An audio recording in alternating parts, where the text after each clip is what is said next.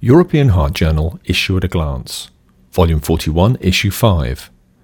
Focus Issue Supraventricular Tachycardia by Editor in Chief Professor Thomas Lüscher.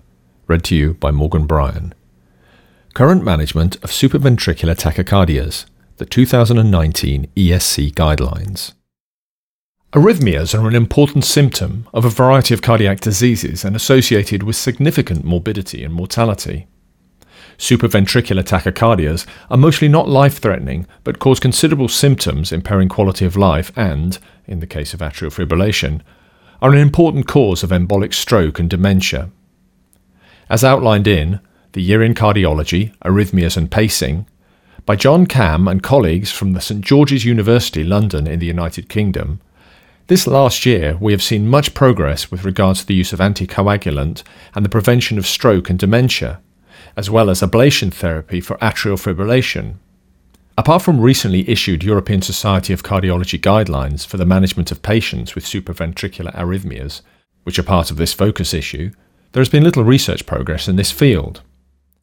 Ventricular arrhythmias and device therapy, on the other hand, have seen modest progress, particularly with regards to ventricular fibrosis and fatal arrhythmias, which may become an important decision maker for device therapy in heart failure patients. Episodes of fast atrial fibrillation are highly symptomatic and often require direct current cardioversion. Although quite safe, cardioversion is associated with thromboembolic events, even with anticoagulation, particularly vitamin K antagonists.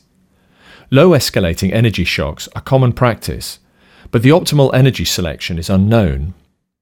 In their fast track manuscript, Maximum Fixed Energy Shocks for Cardioverting Atrial Fibrillation, Bo Löfgren and colleagues from the Aarhus University Hospital in Denmark compared maximum fixed and low escalating energy shocks for cardioverting atrial fibrillation.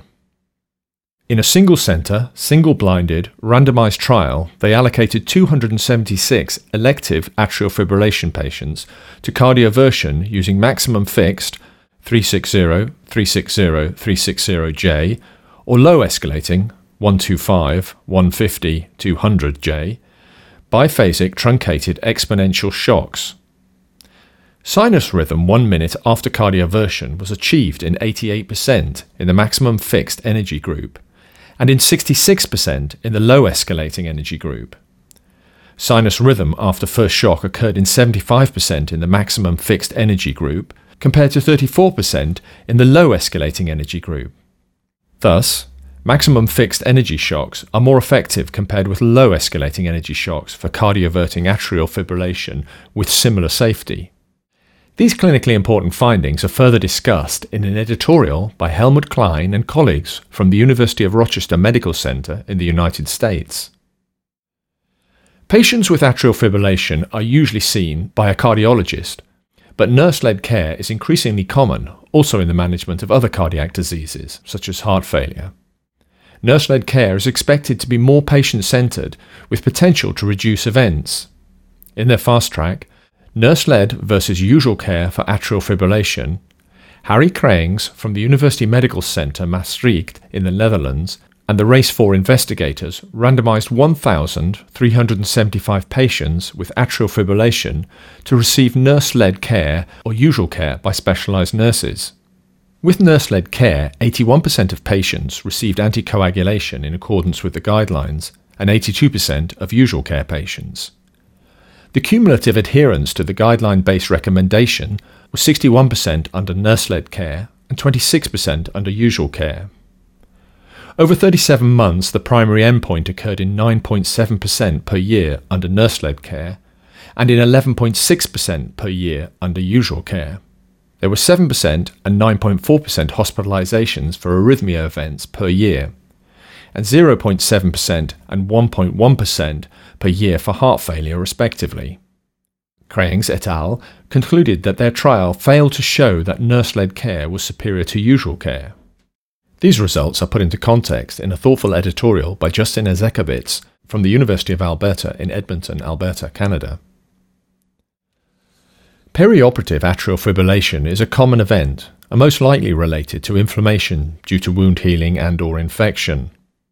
In their manuscript, Risk of stroke and other adverse outcomes in patients with perioperative atrial fibrillation, one year after non cardiac surgery, David Conen from the McMaster's University in Hamilton, Canada, and the CLIMA investigators determined the one year risk of stroke and other adverse outcomes in patients with a new diagnosis of perioperative atrial fibrillation after non cardiac surgery.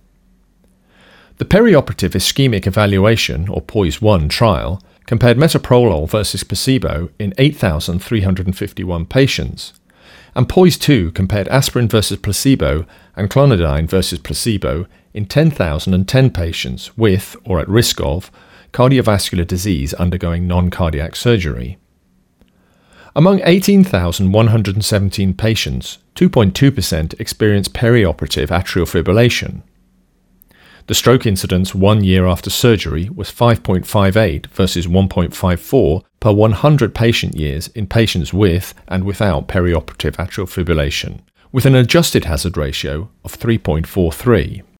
Patients with perioperative atrial fibrillation also had an increased risk of death, with an adjusted hazard ratio of 2.51 and myocardial infarction with 5.10. Thus, although less common than anticipated, perioperative atrial fibrillation is associated with a significantly increased risk of stroke, infarction, and death at one year. Whether and what intervention studies might now be necessary is further discussed in an editorial by Deepak Kotecha from the University of Birmingham College of Medical and Dental Sciences in Birmingham, United Kingdom. This issue also contains the 2019 ESC guidelines for the management of patients with supraventricular tachycardia. The Task Force for the Management of Patients with Supraventricular Tachycardia of the European Society of Cardiology, or ESC developed in collaboration with the Association for European Pediatric and Congenital Cardiology, AEPC, by Joseph Brugada and colleagues from the ESC Scientific Document Group. Lastly, the issue is complemented by two discussion forum contributions. In a first one entitled Bang for the Buck The Importance of Modifiable Factors for Electrical Cardioversion of Atrial Fibrillation, David Birnie and colleagues from the University of Ottawa Heart Institute in Canada comment on the study published in this issue entitled Maximum Fixed Energy Shocks for Cardioverting Atrial Fibrillation. Löfgren and colleagues respond to it in their contribution. The editors hope that this issue of the European Heart Journal will find the interest of its listeners.